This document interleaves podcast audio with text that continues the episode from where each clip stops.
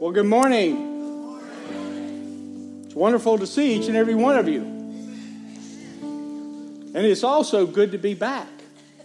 I feel like I've been gone forever, but it is really great to be back. Would you guys pray with me, please? Dear Heavenly Father, oh, how we, we love you, how we thank you, how we thank you for this day, how we thank you that we can gather here and we can just worship you. We can praise you.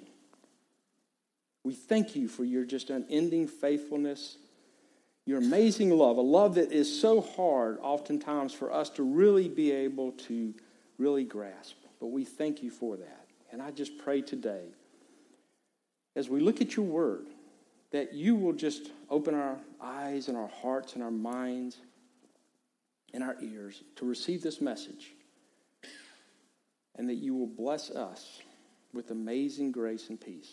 And I pray this in Jesus' name. Amen. In Matthew 9 and in Luke 10, Jesus says that the harvest is plentiful and the workers are few. And here we are almost 2,000 years later. And in our church, and even here at Renovation Vineyard, we still struggle with this whole thing about serving the Lord. And I want to take a look at this today, but I want to take a look at it from a slightly different angle, if you would. And that's why I've titled the message today, Grace, It's There for the Taking. Philip Yancey, in his book, What's So Amazing About Grace? And if you haven't read that book, I would highly recommend you get it and read it. It's a great book.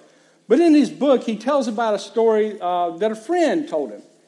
And his friend said, You know, one day I was on the bus, and I was riding the bus to work, and my neighbor right next to me, a young lady, she was having a conversation with her um, neighbor who was right across the aisle, and he overheard the conversation. And this young lady happened to be reading Scott Peck's book, the road less traveled. So the neighbor says to her, he says, What are you reading? She says, I'm reading a book that a friend gave to me. She told me that it changed her life. He said, Well, what's it about? She says, You know, I haven't got very far, so I'm not sure. So she started flipping through the pages and looking at the different titles of the uh, chapters, and she said, Well, here's one on discipline. Here's another one on love. Here's another one on grace. And the man stopped her and he said, What's that? And she said, You know, I don't know. I haven't got to grace yet. And I oftentimes think about that when I read reports of all these different events that are going on around our world and even in our country here. Reports of wars and violence and hatred and racism and prejudice, political strife, religious strife, economic oppression. All these different reports that we read.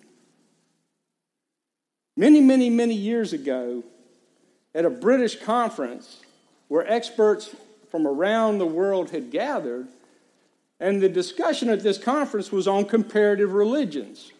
And what they happened to be debating at that particular time is they were trying to see if they could come up with the belief in Christianity that was unique.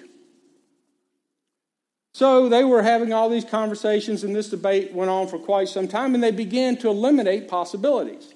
So they eliminated the incarnation because other re- religions had humans appearing, or gods appearing in human form. And they eliminated the resurrection because other religions had accounts of return from death as well. Well, C.S. Lewis happened to walk into the room. Now, C.S. Lewis was a very notable and brilliant theologian. He's best known for his whole volume on the Chronicles of Narnia.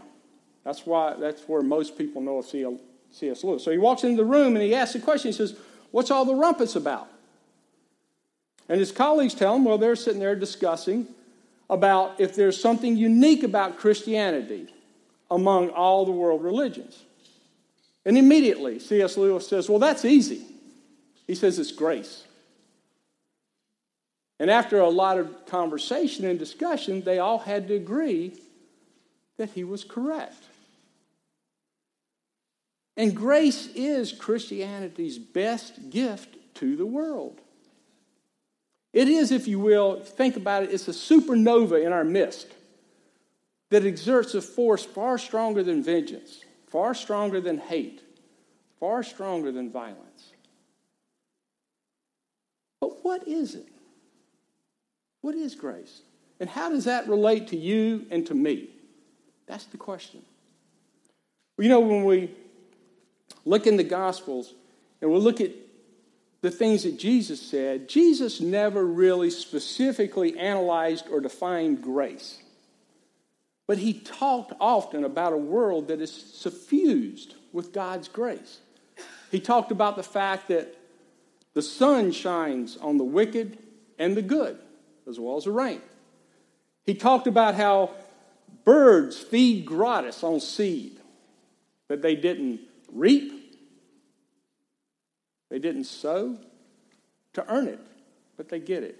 He talked about flowers that burst forth in beautiful and brilliant blooms that are untended flowers on rocky hillsides. So he talked about it in that sense. He also talked about it in some parables.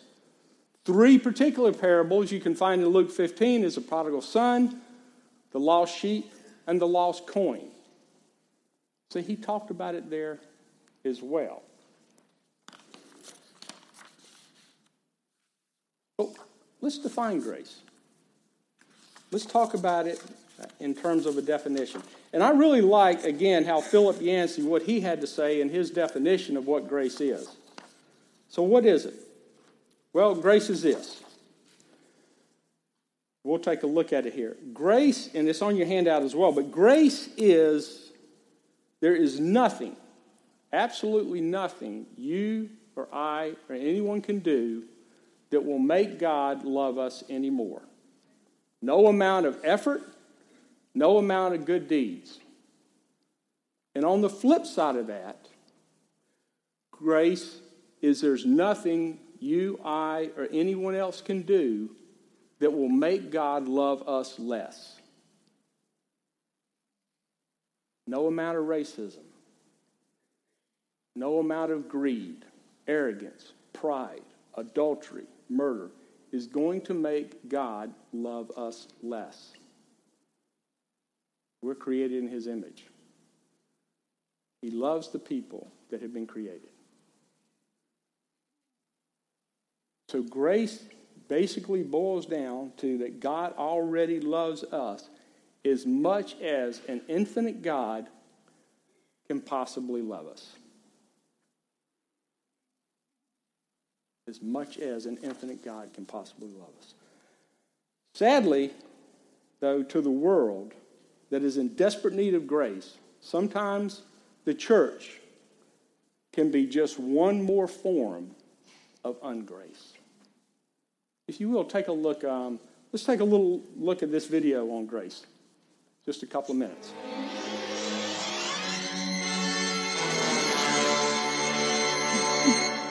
Well, I've got this whole truth and grace thing down. I mean, you remember that old 90s cliche, WWJD? I'll tell you what Jesus would do. He answered every question with truth and grace. So I try to emulate that. My wife comes to me and says, Honey, am I starting to look like my mom? I just answer her question with a question truth and grace. Would you rather look like your dad? Meet Timothy Torkelson. Fact, the meanest kid this side of Jersey. Truth, has a rap sheet a mile long for uh, misdemeanor starting around age 12. Fact, at 1.15 a.m., Timothy Ann Torkelson is Whoa, cited... whoa. His middle name's Ann? Truth. No wonder he's so mean. Anywho, Timothy Ann Torkelson at 1.15 a.m. did his last crime by trying to steal a Bob's Big Boy statue at the local Bob's Big Boy. Truth, when asked about said statue, Timothy replied, and I quote, I wanted a new big brother. Fact, that's just mean. To the core. Back in my day, we didn't have grace. We told the whole truth and nothing but the truth, so help us God. And we liked it. Back in my day, there wasn't God is grace and show them grace. We served a mean God who judged everything we did, and we were filled with guilt, shame, fear, and constipation, and we liked it. Nowadays, the church is just filled with a bunch of sissified, penny waste graceaholics, and I don't like it. Hello, my name is George. And I'm Jorge, and together we're George and Jorge. You know what the world is lacking is a little bit of truth and a little bit of grace. Mm. So we've taken them both and packaged them together in a really cheesy song that we will all forget in a couple of months and go back to our selfish ways. Right, right, right. And, and what we've done is we've remixed the song and we've added in the truth and the grace. So we don't know if you'll live it out, but you can certainly sing it out. I know the Bible so well. I have some truth I can tell. I know just where you fell, and I can show you the way. A change in you is my wish. Although you tried, you did miss. You must stop acting like this, and I can show you the way. This truth I'm holding, Jesus, grace I'm showing. Holy Spirit's blowing. Jesus was born as a baby. Hey, I just met you, and this is crazy. But here's the truth, friends. and some Gracie. Fact, little Timmy Torkelson is going off to juvie. The truth is, Jersey is a better place without Timmy Torkelson. Actually, I, uh, I, I paid the, the fine and uh, I, uh, I talked to the judge and uh, he waived all the charges. He did what? Yeah, I just I, I, showed the kid grace, you know, no punishment. I even offered to uh, to be his big brother. Wow, that is uh, that is so big boy of you. You know, that's that's uh, that's crazy. That's that's really crazy. No, uh, that's great. Are you crying? No, I'm not crying. This is that pupil duct dexteritis thing that's going around. All right, Sounds made up to me. it's not made up. It's as real as your mother's mole. I'm uh, playing Jesus in my church program. He came to me. I told him I don't look anything like him, but nobody else would do it. So here I am. In playing him, it's I got to thinking about him, and of all the things he is, there's this amazing thing about him that this this balance of truth and grace. You know, I mean, take for instance the story of the rich young ruler. I mean, it says in Mark that that, that he showed genuine love. Jesus shows genuine love to this guy. I mean, that's that's grace. That's amazing grace. That's that's amazing grace. Yeah. But then, just like a minute or two later, he looks at him and says, "You need to sell everything you have if you want to follow me." And that's truth because he knew that money had a hold on the guy's heart. Truth and grace. I need more of that in my life. The truth is, I, I may not look like Jesus, but I sure do want to act more like him. So the question is this for all of us, and that is can we grow as individuals and can we grow as a church in such a way as to love everyone, no matter who they are? Can we do that?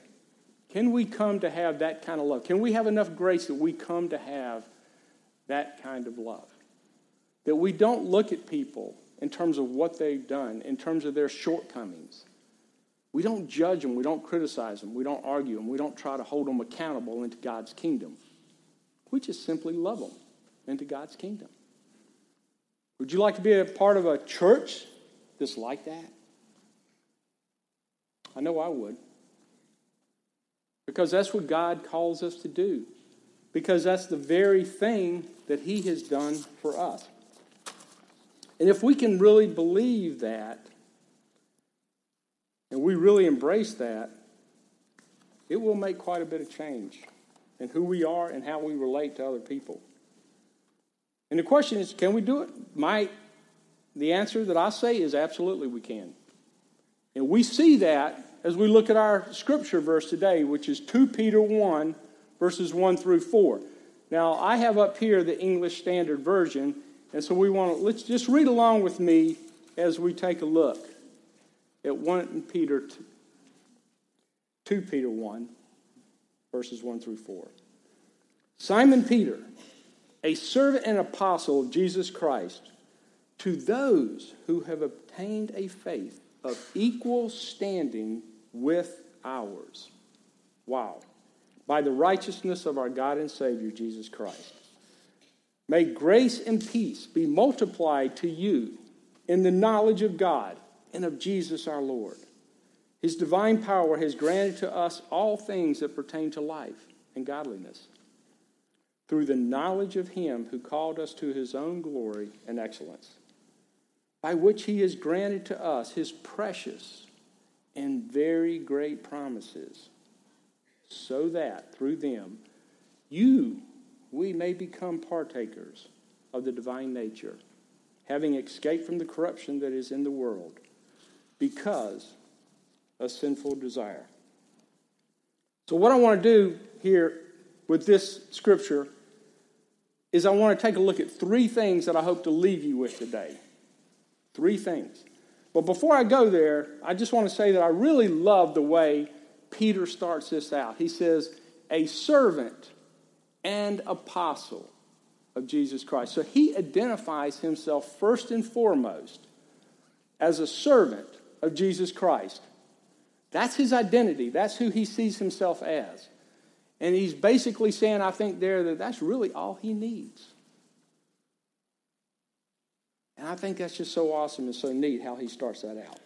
So, anyway, three things. First, faith. Look what he says to those who have obtained a faith that is equal to ours. So, you can, you have, or you can have a faith that is equal to Peter's, Paul, and all the other apostles. You have this faith, or you can have this faith. That is what he's saying. You have it if you've accepted Jesus Christ as your Lord and Savior, and you can have it if you do accept him as your Lord and Savior.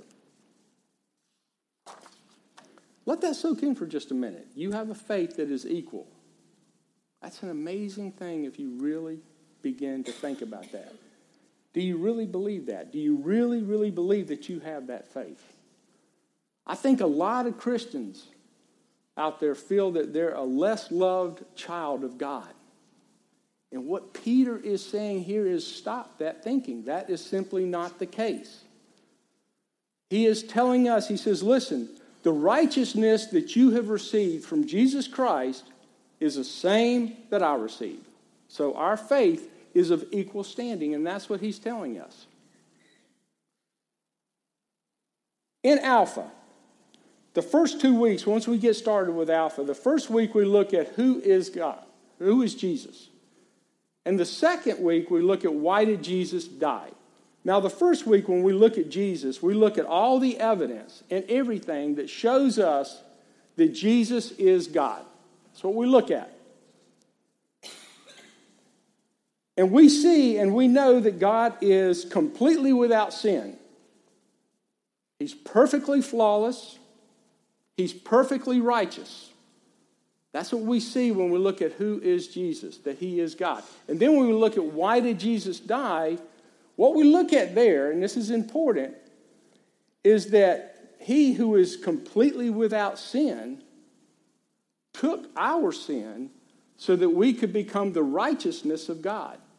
And there's no levels in there with respect to the righteousness of God. It doesn't have anything about that. It just says we could become the righteousness of God.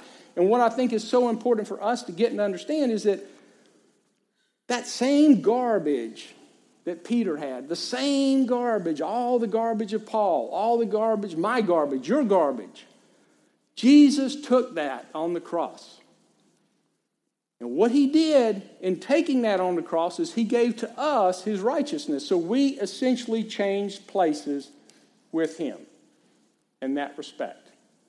And I think it's so important that we really understand that.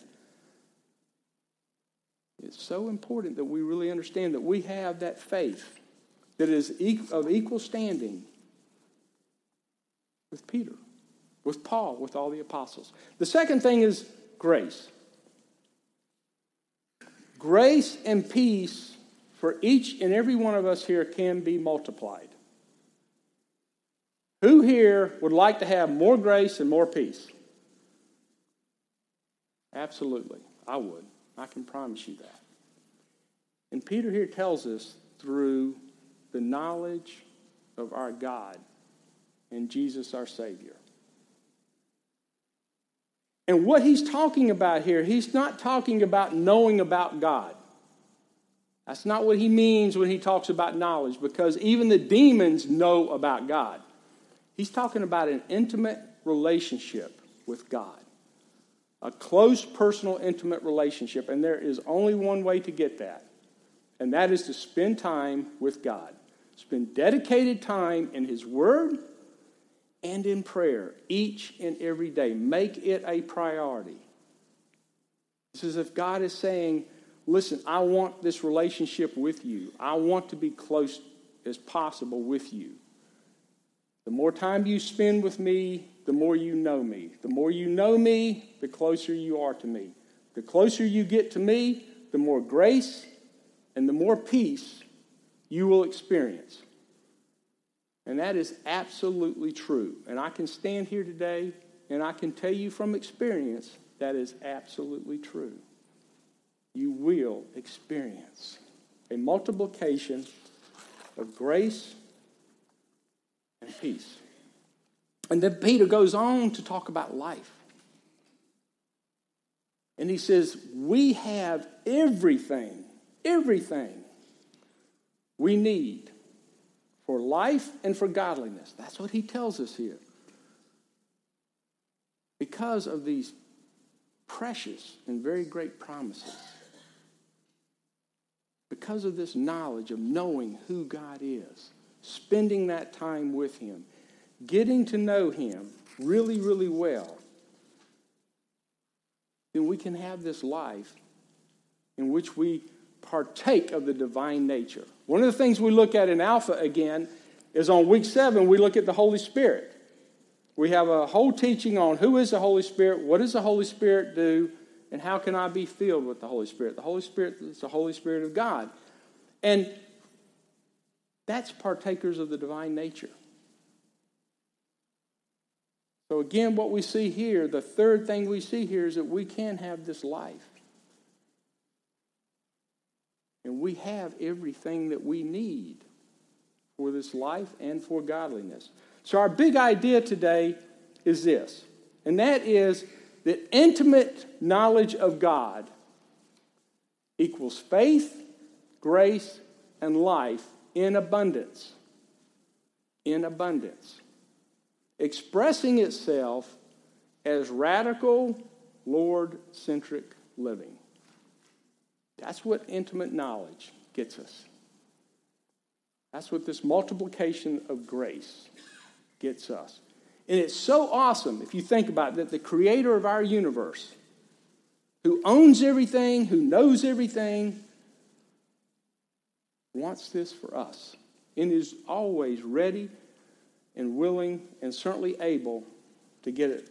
And if you will really believe this, if you will really grab a hold of it, you will move everything out of the way that hinders you from having this intimate knowledge, for letting Jesus literally sit on the throne of your heart, if you will.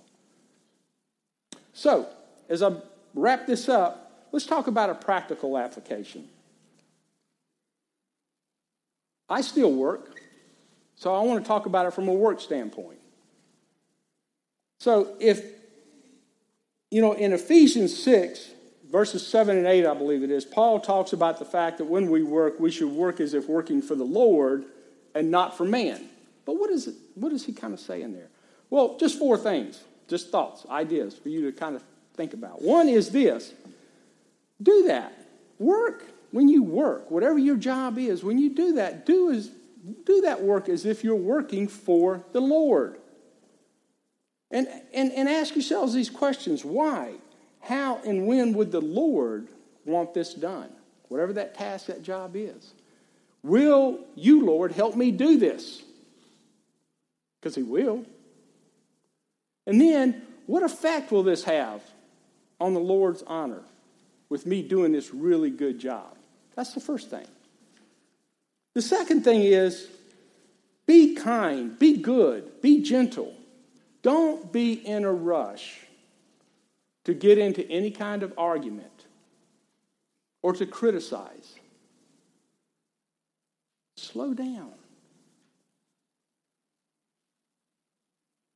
Have a gentle demeanor. Think about it this way, and this is at work, or this could be in any interaction, any conversation. Think about when you're in the middle of something, particularly if it's a heated one, but anyone.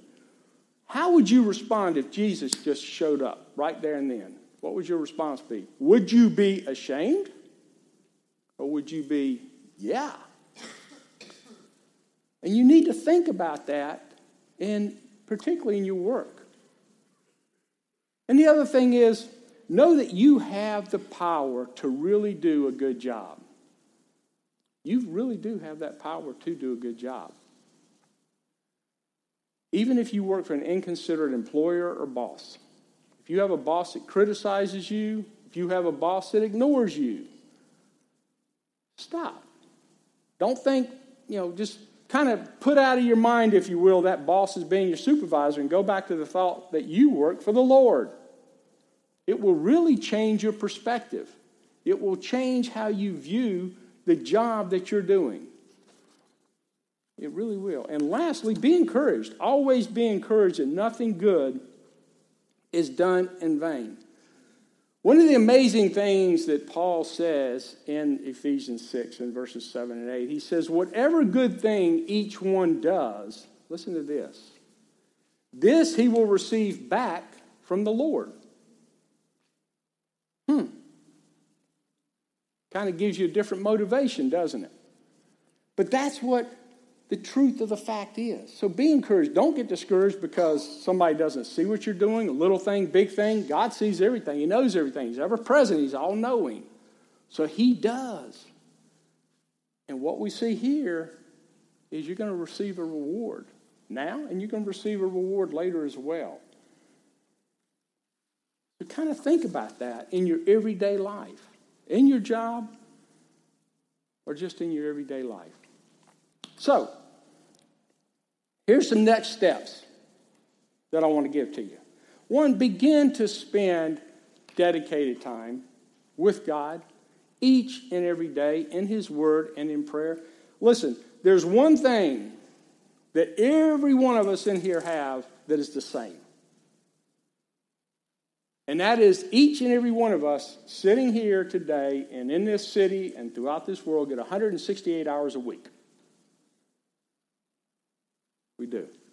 Now, if you like me and you work, you take your normal standard work week, you take the time it takes to get ready, the time of travel to and from work.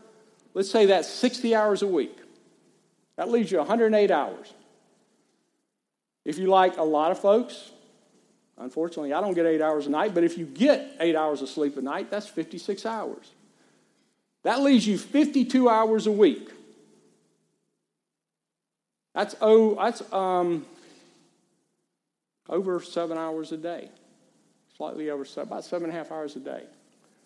I think every one of us to live out the rest of our lives. I think every one of us can carve out time when we have just over seven hours every day, if we want to, if we desire God that much, we can take the time and we can spend that time with Him and we can really get to know Him. So start. Start by reading the Gospel of John. It's a great, great place to start reading if you don't have a Bible reading plan.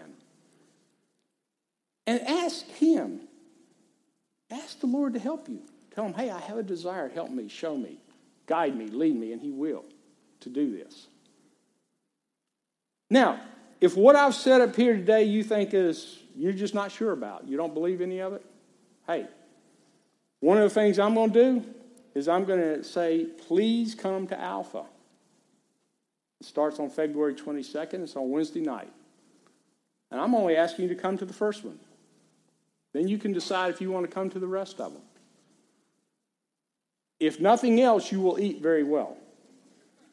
I can promise you that. And if you know someone that is struggling with any of this, that is struggling with any of this, invite them. Invite them to Alpha. Have them come and see. Come with them, but have them come and see. Because I really believe this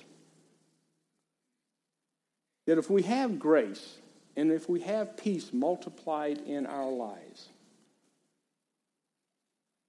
then we're going to, and we have that intimate relationship with God the Father through Jesus Christ, we're going to have a desire to serve Him. And we're going to have a desire to see other people brought into the kingdom and loved into God's kingdom.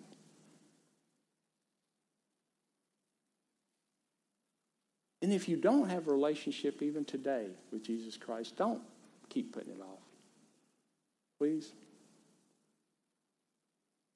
You can have an amazing life. And the closer you are in that relationship with Him, the more amazing you will find your life to be. I can promise you that. Because I can tell you that from experience. Because I've been down that road. So, reflect on all that. Read this scripture a little more. Look at the promises. Because there's some amazing promises that God has made to each and every one of us. So give that some thought. So as we come to this table this morning, and this is a table we come to each week. Um, it's a table all about grace. It really is. God coming here in the person of Jesus Christ for us. He came here for us. He came here to take upon himself our garbage, our sin, all of it. Why? So that we could have that relationship, that personal relationship with Him. Now and into eternity. That's the whole purpose of why He came. That's an amazing God.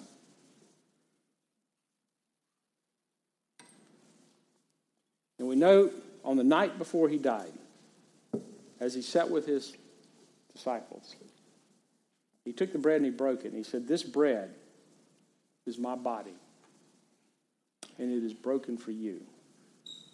And in the same way, after supper, he took the cup and filling it, he said, This cup, this is my blood, the blood of the new covenant. This is poured out for the forgiveness of your sins. And then he said, Whenever you take of this bread and this cup, he said, Remember my death until I come again, because it is through his death that we have this amazing relationship with him. And that we can have this amazing relationship with him. Give that some thought.